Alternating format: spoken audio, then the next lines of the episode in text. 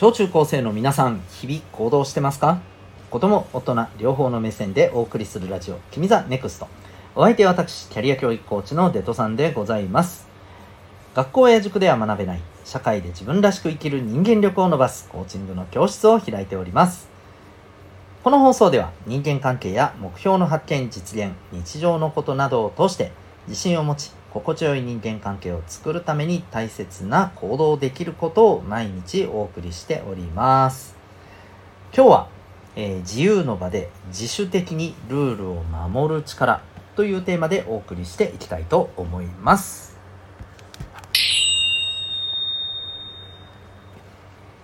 さて、今日はですね、えーまあ、皆さんにとってそうですねまあ自分がこう 普段なんかルールに縛られてて嫌だなとこう思っている人たちに特にねはい、えー、お話ししたいなというふうに思っています。うん、まあ別にそう思ってなくてもですね普段どうでしょう皆さんあのこういうふうに感じてる人って多いと思うんですよね。なんか、うん、これをやらないといけないこれはダメみたいなのが多くてなんでよ？みたいなふうに思ってる人いると思うんですよね。うん、まあもしかしたら逆にねあの自分がもう自由にできると、うん。まあ、例えば、えー、お母さんもお父さんも何も何やっても全然怒らないし、まあ、自由奔放にさせてくれると、うんまあ、あるいはそういうふうに何て言うのかな言えない、うん、これやっちゃダメだよって言えない言わせないようにまあそんな空気を作っている人もいるかもしれませんね。うん、まあいいか悪いかは別として。はい。まあそんな人にもですね、是非あの聞いていただけたらという内容でございます。なので結構大事なことですね。うん。で、えっ、ー、と、まあ皆さん自由ってどうですか？欲しいなと思いますか？大切だと思いますか？うん。えっ、ー、と、皆さんが中学校3年生の社会で勉強する憲法、日本国憲法というね、えー、日本のまあ、あのルールの一番最高峰にあるルールですよね。これをあの学ぶ機会ってあると思うんだけどそこではね、えー、人間のこうまあ権利っていうものがこう憲法の名のもと保障されているんです。でその中にね、まあ、自由権っていうのがあって、まあ、いろんな自由が憲法で保障されてるんです。日本においては、うん、これやっていいよ。これを自由にやれるあの権利あるよって。憲法で保障してるからねと、うん。ね、そういうふうなあのものがあるぐらいまあ自由ってやっぱりね大切なんですよ。ただここでねこうやっぱりやっぱ大事にしてほしいというか気をつけて、えー、言ってもらいたいのはじゃあね自由にやっていいということでもう本当に好き勝手にやっている人ってもしあなたから見たらどう思われますか？自分の自由なようにやっている人、まあ、もっと言えば、うん、それが周りに例えば、うん、迷惑をかけたりまあ迷惑っていうのもねすごく曖昧な言い方ですけど、まあ、もっと具体的に言うと周りの人を悲しませたり、うん、傷つけたり、うん、明らかにそういうことがあっても、まあ、それを平気で、えー、している。ね。うん。こういう行動って見てたら、まあ、どう思いますかって、まあ、聞くほどのことでもないですよね。うん。嫌に決まってるだろうって話ですよね。そう。で、これってどういう状況かっていうと、僕は自由を使いこなせてないと思うんですよ。うん。自由に飲み込まれているそういうふうに思うんですね。でこの自由に飲み込まれない、えー、力っていうのをまあ一般的にはね自立というふうに呼ばれているわけよ。自立。わかる？自分で立つの自立じゃないよ、えー、自分を律する。律ってあのなんだろうな、えー、法律の律だな。そうそうそうそう。自分の G に法律の律。うん。ねこっちの方の自立って言うんだけどそう。これがやっぱりあるとその自由をしっかりと楽しみながら、えー、ちゃんと使いこなしながらでもその周りに例えばねうんまあそれこそ周りを気にしすぎて何もできないっていうのもそれまた違うと思うんだけど、うん、明らかにね周りを悲し悲しませるようなさ、うん、ことだったりそういうところを気をつけながらまあそれでもね間違うこともあるんだけどさ大事なことはそういうことを気をつけながら行動するっていうことだと思うんです。そういう考え方だと思うんですよ、うん、つまり何でもやっていいよって言われているけどとはいえうんどこまでだったらやっていいんだろうな。こっから先はちょっとやばくねえか。ということを自分なりに考えながら行動する。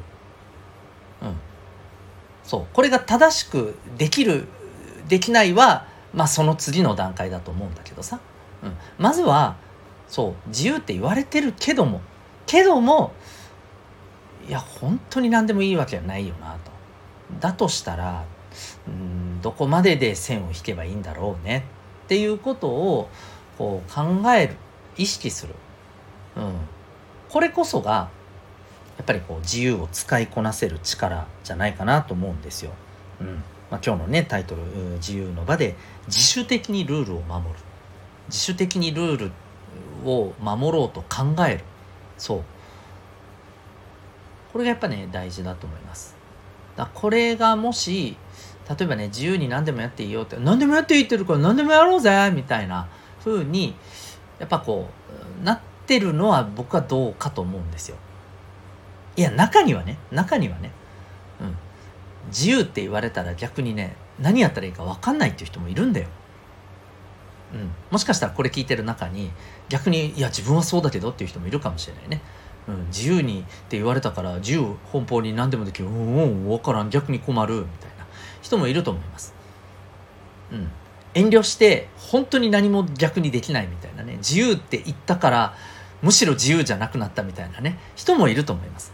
でもそんな人たちを見てあえてねいやそんな縮こまらなくたっていいじゃないかっていう意味合いでねあの思いっきりやろうぜっていうにふうに言うのは僕はいいと思いますよ。むしろあの周りに対してのねこれは思いやりじゃないかなって俺は思うんだけどそうじゃなくてねもう本当に何でもやっていいだろう。もうねじゃあ自分がやりたいようにやっていいんだよ。みたいな、うん、周りのことなんか知ったこっちゃねえわ。みたいな。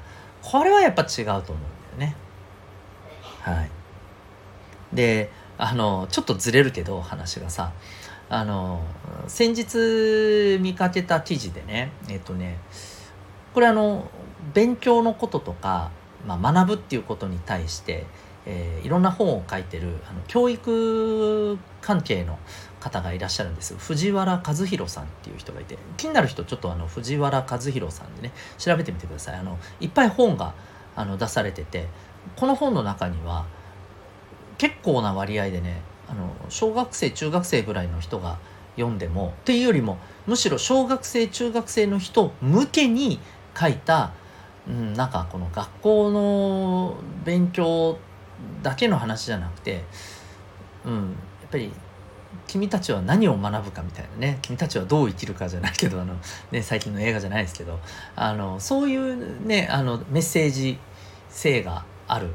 あのいろんな考え方をね記した本があってこれとってもいいんであの興味ある人は読んでもらったらと思うんだけど、まあ、この人のねコラムの記事があってねそこで、うん、スマホをね学校で禁止するのってもうこれナンセンスだっていうふうにめっちゃ言ってるんですよ。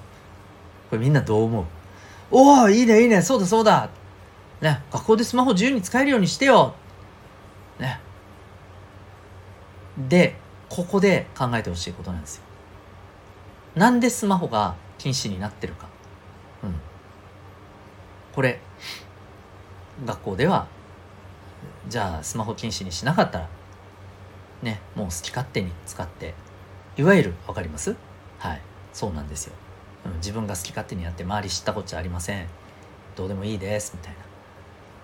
そんな風になりますよねと。だから禁止してるんですっていう背景があるからなんですよ。